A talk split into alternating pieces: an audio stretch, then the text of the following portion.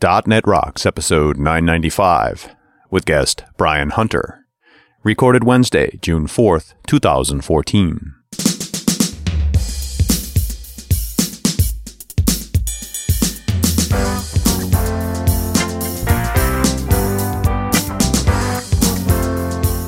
Thank you very much. Welcome back to .NET Rocks. Carl and Richard on the floor at the Norwegian Developers Conference In a 2014. fishbowl. How many fishbowls have we done? We've done a lot of fish bowls. When was the bowls. first fishbowl? Was it like 2006 at Tech Ed? I think so. I think It's like, hey, we got a people aquarium. That's right. People come up and they look, they press their face against the glass Yeah. and they look at us like we're in a in, in the zoo or something. Right? Tap the glass. You too Poking can at be you. a podcaster. oh my my! Hey, let's. Uh, without any further ado, I have something really interesting for today, Uh-oh. and I don't know if you know about this. So Ah, I'm about to be illuminated. roll that funky music, white boys.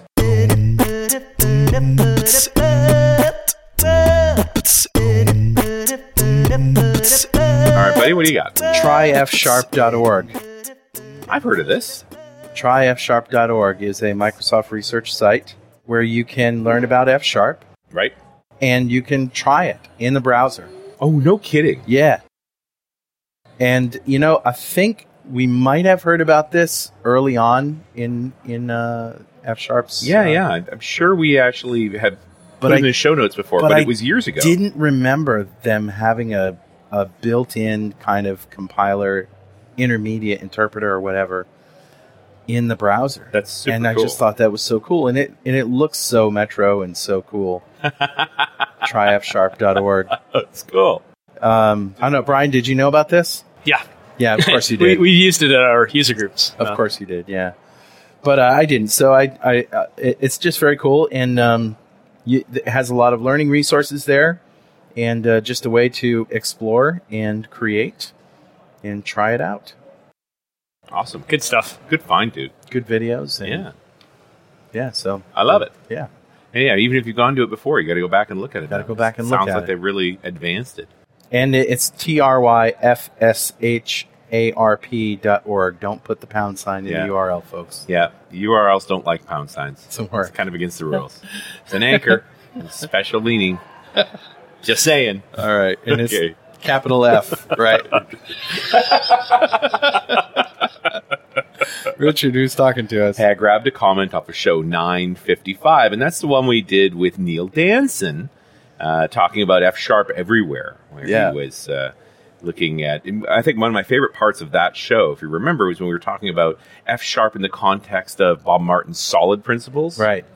And uh, that I thought was a really cool conversation. In fact, I'm not the only one. Arnon Axelrod said, Great show. It was especially interesting to me to hear Neil talk about the relationship between functional programming and the solid principle, and how functional programming lends itself naturally to writing solid code. And this is solid, the acronym. Yeah, the right? acronym. Uh, in fact, it, e- even though I never used F sharp, besides my experience with Scheme from university, I've never done any functional programming. I realized this relationship myself and even blogged about it. And he references a blog post. But despite the fact that I already knew it, it was very exciting for me to hear Neil's great explanations about this correlation because it gave me real reinforcement for my own ideas. Yeah. Which which more can you hope for, That's right? it. It's to run across like-minded people that are thinking about similar problems and coming to similar conclusions. Exactly. That's how we make things better. So, Arnon, thanks so much for your comment. A .NET Rocks mug is on its way to you. And if you'd like a .NET Rocks mug, write a comment on the website at .NETRocks.com or on any of our mobile apps. We've got them for Android, for Windows Phone 7 and 8, for iOS, and for Windows 8. And those apps were built by Diatom Enterprises. We'd love to build you an app. Just go to diatomenterprises.com. And before we go any further, let's talk about Pluralsight. They're home to the largest tech and creative training library on the planet. They have thousands of developer, IT, and creative courses authored by MVPs, industry experts, and .NET Rocks guests. They release dozens of courses every month and offer a 10-day free trial, giving you 200 minutes of access. Pluralsight offers a wide range of developer training courses offering iOS coverage, Java, Android, web development, and pretty much anything and everything Microsoft. Try Pluralsight today. Subscription plans start at just $29 a month. And that brings us to Bryan Hunter. Bryan is a partner at Firefly Logic, the founder of Nashville Functional Programmers and a Microsoft MVP. Bryan is obsessed with lean functional programming and CQRS. Welcome, Bryan. Hi, hi. Great to be back. How are you? I'm doing really well. I just finished the session, so all of the the stress of speaking at a conference is gone, and it's entirely fun from here on. So Nice. Well, you also sort of put together the whole uh, functional track here at NDC. Yeah. yeah, most of that work though was done months ago, and so I've been pretty much relieved from that stress for a Right. while, and uh, just been seeing the fun emails going back and forth between It's really the group. an epic but, uh, lineup this, this oh year. my God, Uh, well, I yes. met Joe Armstrong at uh, QCon earlier this year. Right. Matt, and Matt, he's that's literally the inventor of Erlang. Yes, and uh, and uh, Joe Armstrong, Robert Virding, and Mike Williams, and two of those three are here Yeah. this week at Oslo uh, for NDC. And uh, I, I was joking. I, I just handed off a bottle of Jack Daniels to uh, to Robert Virding uh, as as uh, the bribe uh, of him coach, uh, you know, coaxing uh, Armstrong to come in. and so it was the, the part of the Tennessee gift pack. So uh, so Very it was, uh, he, he got a Firefly Logic T-shirt, he got uh, Goo Goo clusters, and he got Jack Daniels. And, and you know that's something that doesn't make you very functional. right? Yeah. Think about it. Um, so uh, you showed us a picture of a seven-year-old at one of your events, and you do a lot of these events for uh, developers. Uh, you, you mentioned it in the in the intro there when we were talking about uh, tryfsharp.org. Yeah. What? Uh, tell me about some of these events that you do. Yeah. So um, Nashville uh, has been on a long road of becoming um, uh, this functional power in the middle of the country, and it made not a lot of sense really, other than you had uh, a group of people that that really felt strongly about FP, and they just happened to be there. So Dan Mohl is out of Nashville. Uh, is there? There's some uh, Clojure developers. So we had a polyglot functional group. Now Rachel Reese is in Nashville. Paul uh, I think it's your fault. uh, Yeah, but that's uh, right, well, part of that's my fault. But uh, but I mean, there were things that were kicking along before uh, uh, before as well. And so uh, back in uh, 2009, uh, Dan Mohl and I we kicked around and put together an F Sharp Firestarter. Mhm. And so this is before it was bundled in the box. It wasn't part of Visual Studio. Right. Still an MSR project, really. Yeah, and, and so uh, so we ended up having a Saturday event, and there were 25 or 30 people that showed up to code all day long in Nashville on this language that people weren't really sure if it was ever going to ship or anything was ever going to happen with it. Like you had to install it in this funky way and bolt it onto Visual Studio, and it was it was kind of craziness. And uh, out of that group, there was so much energy there that we knew that there was something. Uh, and so part of that that uh, that effort sprang out of other people that are here at uh, at Oslo this week. So Scott Bellware, I'd been to uh, KaizenConf before with him, and, and that group was all about challenging each other to uh, you know to to put your shoulder to the wheel a bit more. And uh, so that's when I started driving on the really after KaizenConf is when I started really working on the on the functional side because I knew it was important by then. Uh, two years earlier, 2007, I'd had this exposure uh, to functional programming uh, in the wild, and uh, it, it really changed me. And that happened to be here at Oslo uh, in 2007. I was uh, working on a on a project uh, here. It was a six week engagement for a company that's uh, here in Oslo, and it was um, uh, an OO ARC review. So we were looking at 20 million lines of C++ and C sharp code. Holy man! And we were meeting up with these teams of architects. There were 11 or 12 uh, teams uh, over this, and they'd flown, uh, f- they'd flown in from Houston, Stavanger, Abington, you know, just all over the world. They descended on Oslo. And we were going through this, and on the way over, my, uh, my colleague, uh, we were looking at Uncle Bob's book Right. And, and we are saying we could probably pretty much just deliver them this book before we even do this project and uh, and you know and it's almost the truth i mean the the paper we gave this 60 page assessment of, of the problems uh, And it was we this the solid book? Uh, this is this agile practices book, which is the where the where right. the solid Where stuff is introduced. from, Yeah, yeah. the it's the original one with the Yeah. galaxies, and, and so uh, so we're joking about that, but it ended up not being too far from the truth. Uh, and you know, it's depressing because you you know what kinds of problems you're going to see in any large OO code base. Sure. they're all the same. It's Yes. every code base like this, and and so that means that there's something broken. On that project, though, I, I ran into something that really I didn't anticipate at all. Complete surprise. There was one part of what we were reviewing where there were no problems. and uh, at first, I thought that it was uh, like it was seemed like a huge risk because there's no architect even for this team, and, and so they hadn't bothered to send anyone. And so we, we started digging in more. It's like, this sounds bad. There's no architect here to talk about the problems. The system feeds these downstream systems. Uh, it seems risky, risky, risky. And uh, they're like, well, the code has been up and running for four years with no downtime, Zero down. zero Wow. downtime. And no complaints from anybody. No. It's not missing any features. Like this thing does what it's supposed to do, and Well- it's just been working. Well, it, it, it was missing features two years earlier, and so uh, there were some features that they needed to add, but it wasn't. It, these weren't defects. It was just they had new business functionality, Right. and they did hot code loading on the system. So a running system that's been up for two years, they Right. push new code out, and it's not down a beat even then. And there were no problems from that wow. and and I, and I was you know what is this spooky magic Yes. you know because the Yeah. other parts of the system uh, Had the were, normal- were, were events there were event storms there Right. were hierarchy problem uh, like uh, class levels eight levels deep this Right. you know all these horrible maintenance problems and there's this thing that was behaving Yeah. and it seemed like a total grown up in the room full of a bunch of crazy kids and and and and, uh, and and so that was the first time I heard the word Erlang.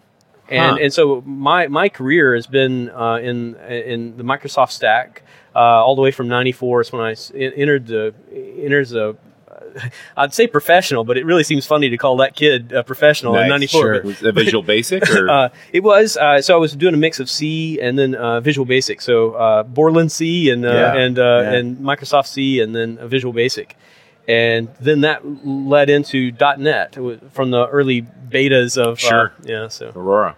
Yep. Right, So now you've encountered Erlang yeah, in the context of this massive review you're doing. Yes. Like, what a setting yeah. for seeing all these problems you knew were reasonable problems. Like, you know, this is the stuff that happens when we build big systems. Oh, exactly. And then You- here was this thing that just had no problems. Yeah, and, and I, I went back to the hotel room uh, and started Wikipedia about Erlang, you know, because I didn't even know what it was. I had no idea, and I'd heard of Lisp, Right. Yeah. but I was such a noob, and I was, you know, and had, uh, you know, functional. I didn't understand uh, that there was a like a what the differences were. I thought it was maybe just a different language, and, Right. you know, like a style kind of thing. And uh, I, I, I realized then that I was wrong, and I started reading case studies, and I started seeing other companies, and, and th- this wasn't uncommon. And I, I, other things I ran across later. Uh, so around sixty percent of the world's mobile traffic. So all Yeah. of the, the the voice, Right. the Right. data, And that's text messages, came from the everything is, is going through Erlang right, Right. now. It's And- Ericsson. Yeah, it's Ericsson, right? And so it was it was built out of uh, Ericsson. Well, the telephone uh, by- switching networks were all run on Erlang as well. From well, what we and they weren't though up until uh, Joe Armstrong and Robert Virding uh, went, went crazy in the lab and, and, and built this thing. And so uh, th- there's an interesting story. Uh, y'all really have to have Joe Armstrong in sometime to tell Sure. the better version of this. But but so uh, Joe, uh, the way I understand is Joe was they'd ordered a Smalltalk machine. They, they were in a lab where they were just kicking around different ways of solving solving telecom problems. Right. And so they're in this lab, and uh, they ordered this Smalltalk machine. It was going to be six weeks for it to be delivered.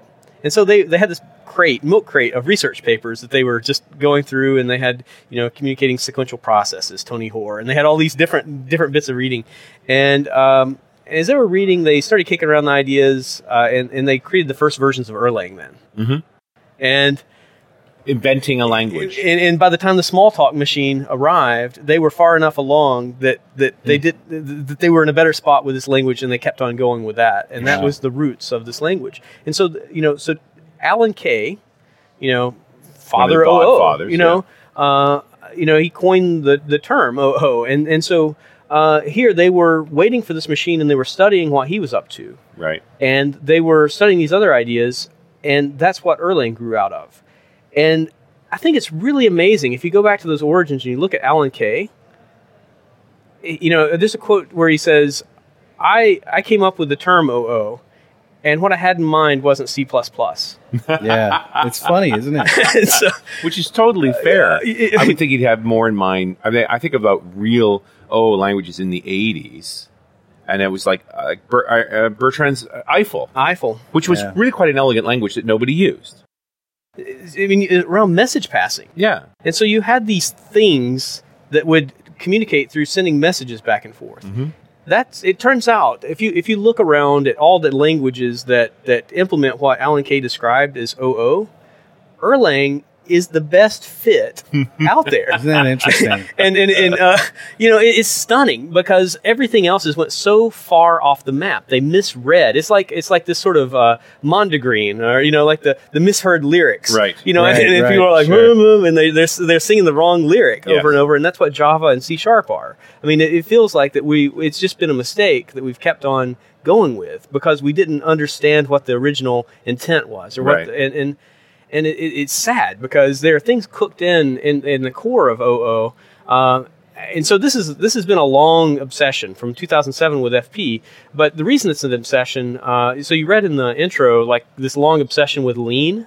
Yes. So that goes way back from like uh, when I was in college. Uh, so I, I, I dug deep into Deming, and so Deming was you could say would be the father of lean. W.R.'s Deming. So he Yeah. was part of the Department of War in World War II. Yeah, helped- he's the reason the U.S. TWI incredible and- war machine, Yeah, he was. he was shipped part it of all that. over to Japan. shipped it to Japan, and then they, you know, Toyota, and then we send it back over here as Toyota Way, and then it becomes lean, and then But it's uh, all and, Deming. and, and it's all this, and it's a lot of it comes down from Deming, and just a few. I mean, they they cite him as the core of this, Right. But this idea of the continuous improvement is really important, and uh, I think as an industry.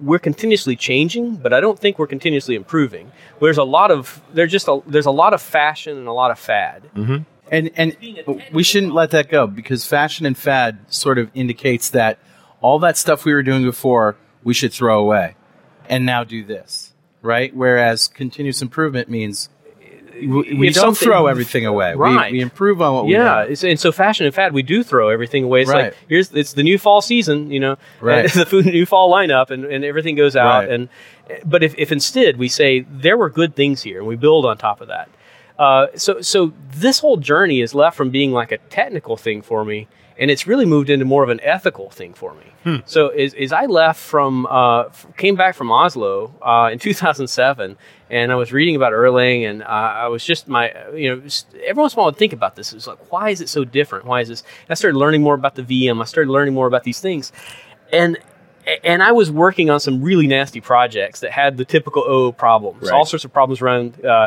concurrency, you know, problems, all sorts, you know, it was scale, you know, trying to scale in ways that .NET or any language that wasn't built as a concurrent language Was gonna encounters. with. Yeah. And we know as experienced developers, like when you look at the project, say there's going to be pain here. right Yeah. This level of Yeah. concurrency, what you want to do, I kn- this is I'm going to need very best guys to write it very carefully so that it'll actually deliver what it needs to deliver. Right. And you could you know it's coming. You you could see the pain point coming. It's not like this is inexperience. Right, and, and so we we we know these things, and Yeah. so it's like, so what do you do? So you you you if you're in a spot and you you don't know better, um, you know, we're all trying to do our best job as developers, and we're going out there doing our good stuff, and but at the point you learn, you, you encounter these things, and you realize that there's a better way of solving the problem than what you've been doing. Mm-hmm. Then it, it goes from being this technical thing to becoming the ethical thing, and I believe this is happening to a lot of people right now, as far as functional programming is As a technology professional, knowing that there's a tool out there that gives you a substantial advantage to solving this problem, how could you not use it? E- Exactly. It, it comes down to just the, the, cost. I mean, you're, you're charging the business for this. I mean, there's the maintenance cost. There's the, you know, some systems actually matter in people's lives. You know, Right. You, Right. you have things that are, you know, some things are serious. Some things are, you know, you know, silly apps and so on. And, but, uh, And I, but I it's don't all want to money. discard 20 years worth of work either because we have we had good intention. Maybe we went off on a wrong path Yeah. for a while. We have actually written an awful lot of software. Yep. I don't know that we've thrown everything out. You know, uh, object ori- I remember being taught the three pillars of object orientation, right? The encapsulation, polymorphism, inheritance. And over the years, I think we've all come to the conclusion like inheritance is a mistake. I don't, other than Right. demos, Right. I've never seen inheritance not bite you. right Yes. Right? Yes. encapsulations Yeah. whatever Yeah, encapsulation is the only one that matters. Right. Right. And in the end, stuff should be encapsulated. It should have a it should have a, a visible surface and an invisible surface, and that's about the only thing I carried out of that that I still believe in. Yeah, yeah, I'm, I'm with you. And here's here's a th- earlier you were talking about the solid principles. Uh, I uh, I've been thinking about this one for a while, and I got to run this zinger by Uncle Bob last year when Nice. I saw him at the, at the conference. Uh, so I'd been off on my obsession, you know, uh, re- feeling guilty every time I said file new class, and, uh, and you know, just like hanging my head in shame. But uh, part of the part of the problem came down to thinking about single responsibility, and so uh, if your class has more than one reason to change, you know, you maybe have a problem here. Well, think about this. If your class is about data and behavior, you have two reasons to change already. Right. And, and isn't that the essence of object orientation? Sure is. And, and- and As soon if as you have and- methods and properties, you have data and behavior. and at the point you break this, if, if you go away and you, you say, I'm going to have data without behavior, then Martin Fowler wags his finger at you and he says, anemic domain model, anti-pattern, any pattern. And, and so I told Uncle Bob, is like, you know what? Uh, uh, you know, I think Uncle, uh, I think Uncle Bob, you're right, and Martin Fowler's wrong. Uh, and so he gave that that crazy uh, drunken mailman laugh that he. Uh, Yes. So it, it Yeah. hit him as being really funny, and so I, I loved it. Exactly. That's the laugh. Go on. he's down the hall, By two people. I'm sorry. but uh, Oh, and, and so, but Uncle Bob, though, uh, you, you hear him here. He at this conference. Uh, he's speaking on uh, functional programming. Uh, let's see, what is the title of it? It's uh, functional programming. What, why, and when. Right. And and I saw this talk in in London, an earlier version of it. And he's basically telling you in that talk, if you're on the OO train now, it's time to start looking at getting on the other train. Right. And so this is the guy who wrote the Principles of OO, Right. you know, Yeah. book that everyone has cut their teeth on Yes. over the last decade. And uh, and, and I, I I'm so happy because I, I I cut my teeth on that book as well, and I have Mm-hmm. so much respect for him. But a thing that had bothered me over the years is is I hadn't seen that signal from him. I hadn't Right. seen the FP uh, stuff after when I first started digging in, and it and it felt wrong, and and I started feeling like. So Uncle Bob, it feels like that he was selling the guidebook on how to navigate the minefield Right. Instead of selling the guidebook telling you to get the hell out of the minefield. How you don't have to go into the minefield at all. Yeah, and, and, and, and so, but he's now telling people to get out of the minefield, Yeah, and, like- and so it took him. So he, he he dove into Clojure. It was his path, Yes. and and and so uh, I, I I have. I mean, it was this case where he was going along and he was able to build software that had quality through extreme diligence, and so you end up having this this whole craftsman movement. And so, at the point you count on diligence, though, that's a that's a losing game. Yeah. I mean, because you can't constantly be diligent. And this falls back to lean again. So if we think about lean, there's a, a really important concept called the poka-yoke.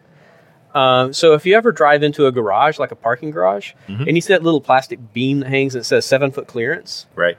um, that's to keep you from making a terrible mistake. If you bump that plastic beam, it's not going to hurt much. Right. But if they don't put that there and you drive in, you can crunch and, and you're, you're so Right. a poka-yoke is about like keeping something that could be really horrible, a mistake that would be preventable, and, and, and putting a Making it- guard there. Making it trivial. It's an Right. assert. yeah, right? it's, assert it's that your vehicle is shorter than seven feet by getting under this bar. something that someone could easily make the mistake. Yep. And, and you know, and even someone that's diligent, they aren't paying A attention all the that time. doesn't hurt. Yeah, yeah, Yeah. and it turns Yeah. it into something much less painful. And so I think that's almost the sign of like being a grown up. Right. you know, it's like you know there are people that throw bottles, and then there are people that go around picking glass up. Right. And, Well, and and it's interesting because there is also a group of people who say adulthood would mean you know how tall your car is.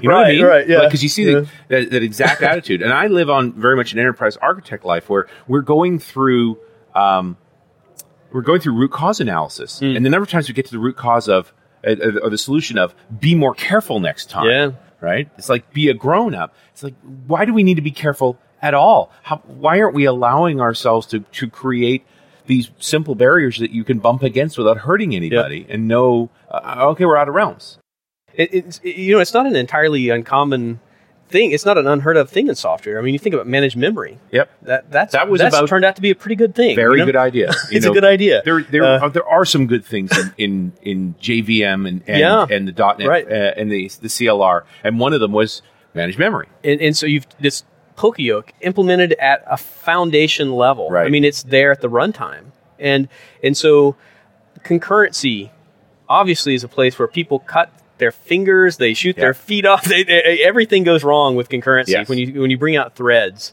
You know, it's like this this this line of uh, uh, there's uh, there's a term for people who uh, are eager to take on threads. Right. Junior developer. Yeah, everybody else knows better. Yeah, Everybody Yeah. else knows better. and, Yeah. Create thread. If you've said create thread, you're already in hell. right?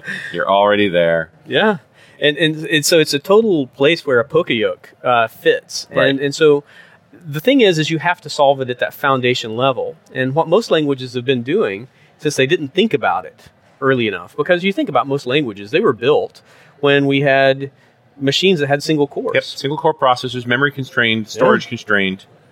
Um, and, Eh, you know, and, and that was the pattern. They were Yep. built for that That's what machine. they're for. And um, uh, you you go back and you have to find this really oddball thing of Erlang. And so here, this language was invented in 1986, and it's still cited as the language that gets concurrency right. right.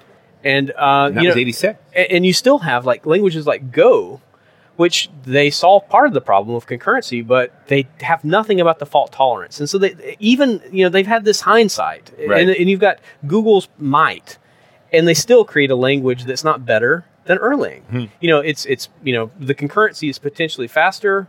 Erlang's concurrency is so fast that I don't need it to be that fast anyway. And so I need I need software to work. in talking to Erlang developers, it, it seems to that the pattern matching is the is the killer feature. Besides the speed, the blazing speed, but the uh, the pattern matching.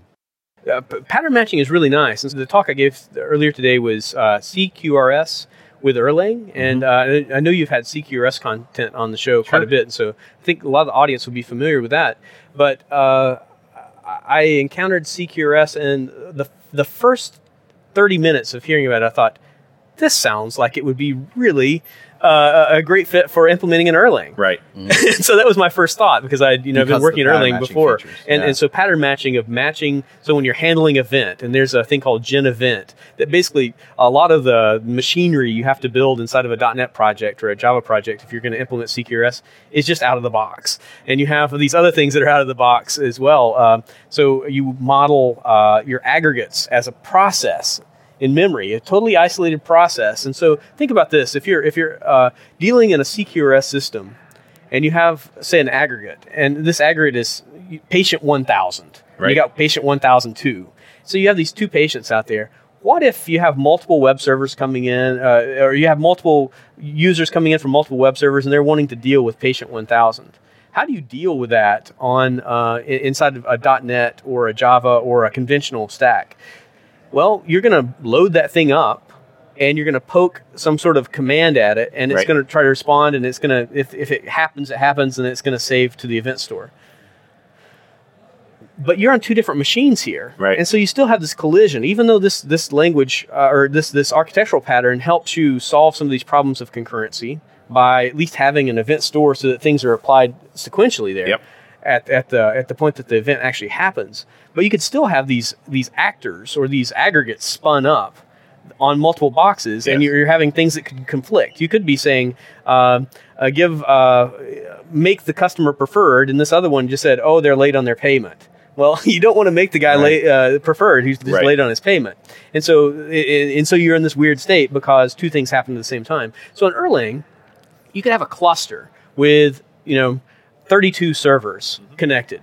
And you could say i want to have this aggregate spin up and i want you're going to model this as a process. And so process for patient 1000 spins up or customer 1000 whatever uh, spins up and you spin them up on server 5 someone else needs to do something with pro- with that same uh, that same object that same customer. It would be routed to server 5 Right. so you would only have one instance of that thing in the entire cluster of 100 computers. You might have tens or thousands or hundreds of thousands of aggregates spun up on each single server.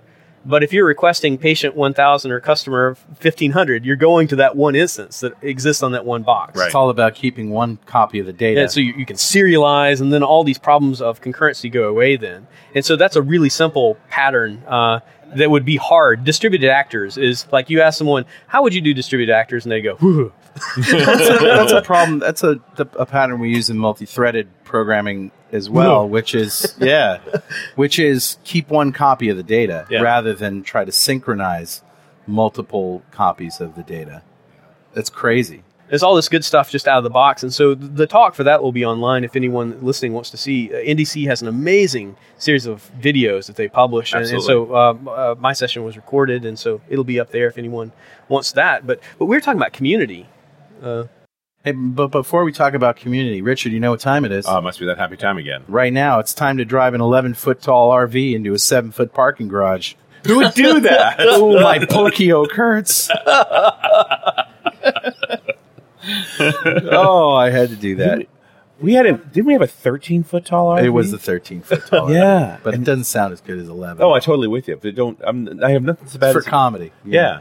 But I just the fear of driving under Oh, things yeah, too no. too low for that flipping It was RV. crazy. It was hilarious. And the driver was crazy too. well, that doesn't help that we had a crazy driver. no. It's actually time to give away a DXperience subscription from Developer Express to one lucky member of the .NET Rocks fan club.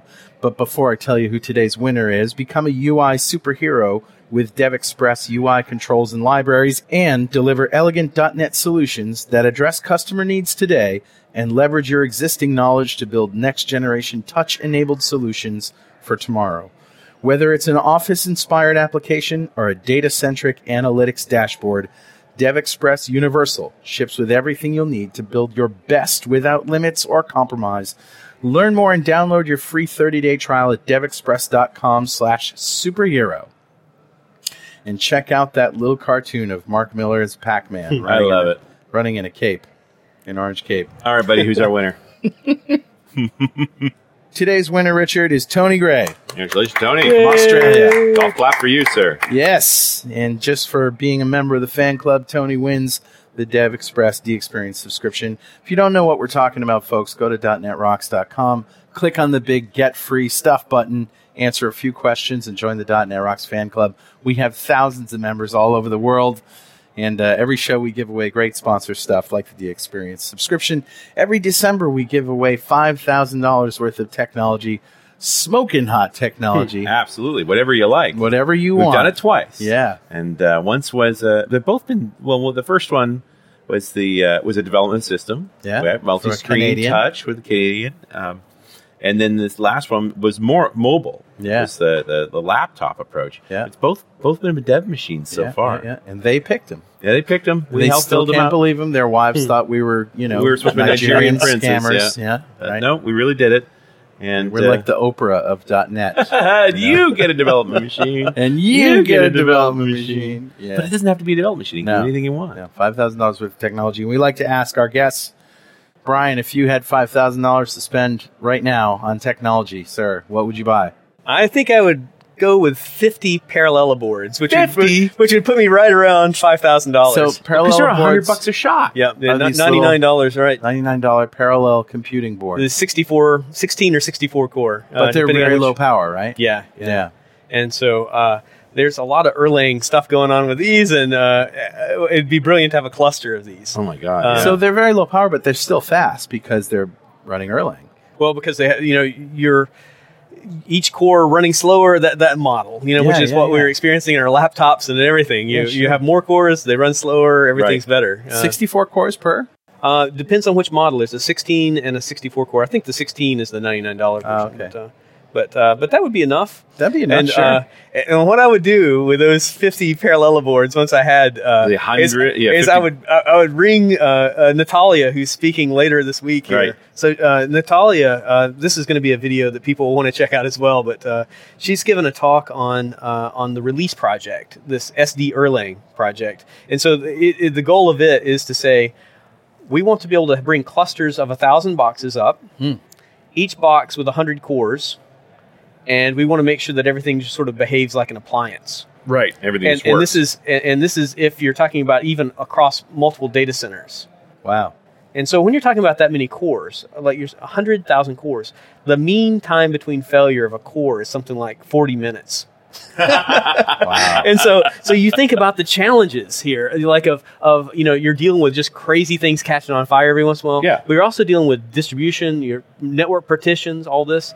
And so the same sort of experience you get on a on a small cluster in Erlang, they're moving this, and this is a this is a, a multi-year project funded by the EU, the government of Sweden, and by Ericsson. Right. Uh, and uh, and so and she's doing the research on she's she's one of the people making it happen, and uh, they're about halfway through that project. That's awesome. Yeah, brilliant. Yeah, great, great technology. I'll include the link for folks who want to take a look at this because Cool. it's very cool. They're small too, but yeah, you know, for five grand worth of this, you'd have uh, uh, what eight hundred cores to play with. wow. Why do you think? I mean, Erlang's almost thirty years old. Mm-hmm. Why has it not come, been more prevalent? In, uh, phrased another way, what are some of the barriers to Yeah. using it? And maybe is it platform support? I mean, it doesn't run on iPhones and Well- stuff, does it? It runs on well, you can actually run it on an Android device, which is kind of cra- you know, not- no one an- really does it. Can Uh, you write mobile apps with with Erlang? Uh, you you wouldn't uh, Right. right. now, and and basically this comes down to a. Um, I- uh, recently this week with with Swift, you know, so iOS, Right. If uh, th- I, there are a lot of funny reactions to this from from people. Some folks are saying it's nice to see that they're bringing in some functional ideas, and other people are like, "Oh, geez," you know. So they're they're creating this other mess that's going to be another mess piled in with all the other messes, Right. Right. and so, uh, you know, so better than Objective C is not much of a statement. And, and so, no, it's true. and so, uh, the, people have been saying, why didn't they use Haskell? First of all, let's talk about what Swift is because we've never mentioned it before on the Right. show. Okay. So, language uh, announced at the uh, Big Apple Developer Conference. WWDC. Uh, new language that uh, ha- has closures, has, you know, you've got this So it's, it's, a new language. It's not well, it has some functional Ish. qualities to it. It's functional ish, and so I've heard people thinking of it as being like a, a Kind of so- C sharpy, right? Like, like they're looking at like Scala as this sort of bridge language, and they're looking at it kind of like that. Uh, it's a bridge language. The question is, And, does like, it bring F-sharp- anything new to the table, or have you just made yet another language? I, I, I, don't know. You know, I've really been heads down, but I've- heard a lot of, I've heard a lot of the, you know, just the the replies back and forth. And I think the comment though about like why didn't they just go with Haskell, for Right. or why didn't they go with something that's open and out there? Yeah. I mean, it wasn't like uh, Haskell's too hard. I mean, because obviously you've got millions of developers willing to write Objective C. Yes, they're willing and so to do I mean, they're willing things. to do, you know, th- yeah. So I mean, why not pick a language that has safety? Uh, so, so there's the story of why would Erlang be on a on a phone? Uh, it would it would be a good language as far as UIs of handling things like this, but it's Yeah. really not the thing it was built for. Yeah. Well, I don't think of Erlang as a UI language. But that ends up turns out to be an accident, really, or Yeah. uh, it, it's, it's just the way that people have used it. Yeah. And that, and that's the way I'm, you know one of the things I think that Erlang has got more popular is that the microservice model like we were coming around to a model that that Erlang does extremely well where we've got smarter clients making small calls to many services and and Erlang shines in that model. Right. But I'm with you. That's, that's what it's been used for because it came out of telco. Be interested to see what it would do with the UI development stack. I think part of the barrier to entry, to answer that question, has been uh, uh, people didn't really have the problem historically. Right. You know, and, and they're having the problem now, and you are seeing lots of people digging in um, that were, you know, the leaders in. You know the alt.net movement. You have these different people coming in and looking at Erlang. Uh, you have people that were leaders in the Ruby community Right. that are moving in. Uh, I, I think the big the big change for Erlang probably won't be.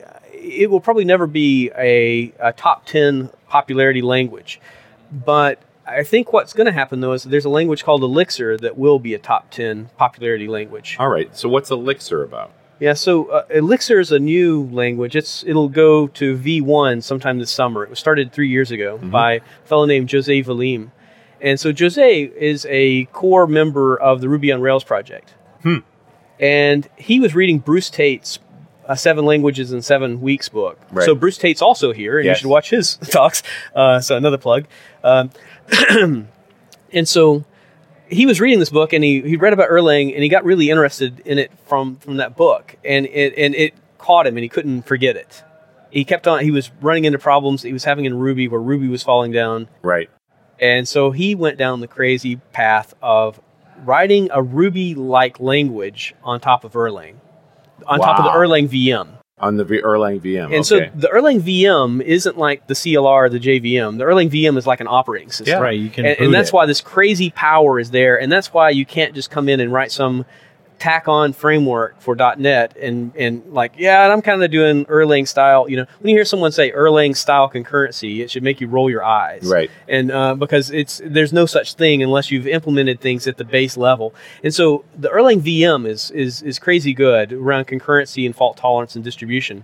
And this language, this new language Elixir, gets all of that stuff automatically because it's targeting the Erlang VM. running the Erlang But- VM. and, and, and it's it's has this Ruby syntax, which a lot of folks like. But Yeah. beyond that, the community behind it is the Ruby on Rails community that has thought a lot about convention over config. They've thought about they've thought about these things that that sparked the the alt.net movement or kept fueled it. Right. And then half of them left .net and went over to Ruby finally after Yeah. they retired to fight in the fight. But uh, but so Elixir is it has that community that's that's continuously improving energetic and and are thinking about developer productivity and developer joy. And so that combination of that power and these things, uh, it, it's going to be big. Another reason it's going to be big is Dave Thomas uh, at Pragmatic Press. Uh, he's he's written a book on this already. And so uh, there's a Wow. book that's in beta, and it will ship as soon as the language hits V1. But so Dave, Dave is cited a lot of times as the kingmaker for Ruby. Mhm. He's at the point that he published the book and, and went out speaking on it was when Ruby went from being this obscure language that no one knew to being a mainstream language. Right. And he's doing the same exact thing for Elixir right now. Interesting. Uh, there are two conferences coming up in Austin um, this this summer and fall uh, around. Well, there's uh, Elixir Conf uh, that is sometime uh, this summer uh, in in uh, it's in July. Uh, in Austin, and then Erlang Camp is coming to Austin in October. So I mean, they're getting a big uh, dose of it there, and Yep. of course that's the mother church of Alt.net again. Right. Well, there's a real concentration of, of forward-thinking developers in Austin, uh, all Yeah. over the map. Like it's kind of amazing the, Right. the range of skills that are there. It, it- so I guess this is a, a, a way to segue back into community because they, you know there's been Right. a really good community thing there. And in Nashville, uh, a few years ago, this was 2011. Uh, I was hanging out with this guy who's an Erlang developer there, and someone took a picture of us and said, "Hey, it's the Erlang user group." you know, they're two people, and and, and that was really it. Uh, but it wasn't just the user; it was the entire population. Right, it was everybody. We, we were it, and uh, that was we were the only two. And you could have said the same about any most of the other functional languages uh, around that time. And I knew I didn't want that, and I wanted to try to, uh, and, but I knew that there was also interest in FP, and there were people that were wanting to dig in. And Right. so we started doing more events. Uh, I had been hanging out with the NashDL people, Dynamic Languages group, so Ruby, Clojure, and I was there as Erlang guy. Mm-hmm. And so I learned a lot about how the Ruby people go about community. Uh, in my background, I'd also uh, have a background as a as an artist. So master fine arts is the background. no so I've been kidding. Oh, in arts communities, and so uh, my my whole life uh, up until well the last few years, and now I'm just geek. And Right. So uh, sometimes I say past artist, but, uh, but that was an important. Uh, maybe it'll be important one day again, but. Uh, but there are different ways that artist communities come together and they learn from each other and the way that critiques work and all the things you go through grad school and how, how you improve uh, uh, your craft there. And so borrowing and stealing ideas from all these different places, we're like, what would we need to to to make this happen in Nashville? So we had the Firestarter and that was good. But I realized that the thing that had to happen had to be a sustained thing. And so the .NET user group uh, was was kind of abysmal there. It was it was a depressing thing. I think a lot of groups have this this thing uh, where it feels it feels like the lights down a notch or Right. something. Um, you go in at the beginning of the year, some speaker would ask, "Who in here is doing TDD?" and like five or six hands would raise up. Right.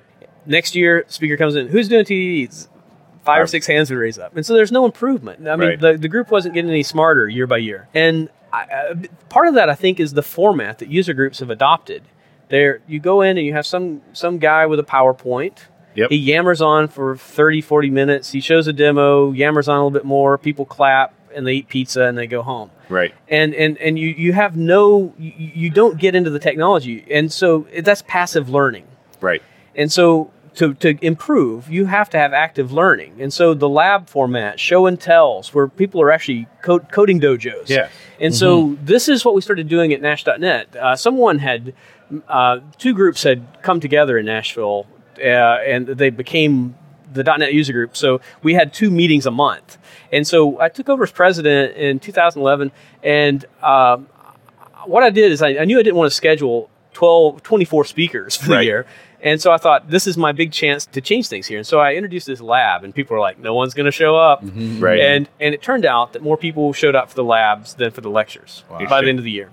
And so we were doing, uh, we early in the year we did labs on TDD, we did labs on GitHub, and so now hands go up when people ask those questions about who's using GitHub, right. who's you using. move the ball forward in terms of the, the awesome. We introduced RabbitMQ and, and Erlang mm-hmm. content through the year, and so I introduced as much functional stuff as I could get by with. Right. And there are people that like that, and some that were like, yeah, and uh, and so, but out of that, I knew there was enough interest to start a functional programming group. Mm-hmm. So we started this polyglot functional group, and the polyglot part is really important. It could have been an Erlang user group or an F sharp user group. Right.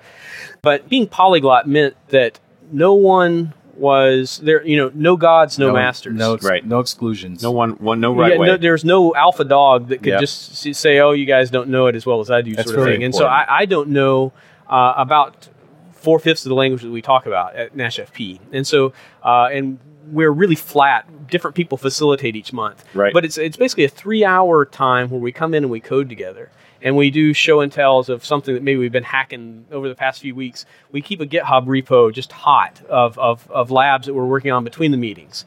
And, uh, and so there's always something to talk about. And, and if there's nothing to talk about, someone will hop up and put the proje- hook into the projector and nice. uh, and, and, just go for it. And, and, and, out of that, it's such a safe place. I mean, we have we have a good gender mix, or better than most groups. We have uh, uh, we have kids that show up at the group. I mean, I, I love that. So I mean, you're doing something right when kids show up. And that was that picture you showed me. Yeah, yeah. yeah. Seven year old girl. Yeah, when kids show up, uh, y- even someone that's naturally a jerk isn't going to be a jerk. Yeah, there's sort of limits to what you're willing yeah, to do. Yeah. Yeah, so so so Nash FP's been going along. It's been it's been brilliant. We I, I started hearing this line from people uh, about how this is the most fun three hours of my month. Awesome. Wow. and, and I heard that a few months after in a row. And I was thinking, this is great, this is great. And then I heard it maybe the third month, and I was like, wait, this isn't great. This sucks. It, you, this should be like if, if this is your best three hours, you should be doing this eight hours a day, right. not three hours a month. Right, right. And so so we shifted. We we've started to become like a, an ad uh, we're an activist organization now right. where we're where we're going after companies and we're we're we're hitting businesses and telling businesses and, and, and teaching CIOs in town. And so we're seeing companies adopting functional programming in Nashville. Right. And so this comes from this this community that was growing. We were larger than the .NET user group in Nashville around functional programming. It's creating splinter groups. So we have the F sharp user group now, mm. the thing that we didn't start off with, but we right. now have it. Mm-hmm. We have a Haskell group and these different things. And so uh, there's a model there. And so if, so if anyone on the on the podcast is interested in uh, starting a functional programming user group in their town, uh, please go out to nashfp.org or ping me because I, have spent a lot of time on on uh, Skype with people. Just ping me on Twitter, and I'll set up a Skype call, and I'll walk you through what we've done.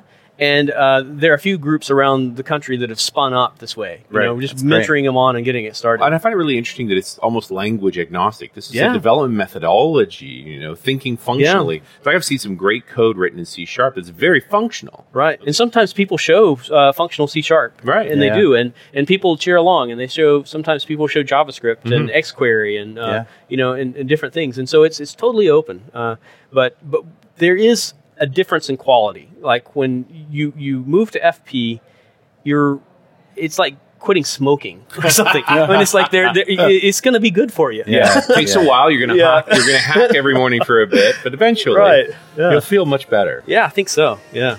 Uh, you know, every time we talk about functional programming, I get that urge Yeah. to quit. There you go, man. code. I get the Write some urge to quit. Right. You need a patch. Yeah, that's it. Yeah, thanks. Thanks. Uh, this has been uh, this has been fantastic. So Great. Got some great links here, Bryan. It's good. We'll, we'll get people looped in on it. Awesome. yeah, Bryan Hunter, ladies and gentlemen. We'll talk to you next time on .NET Rocks.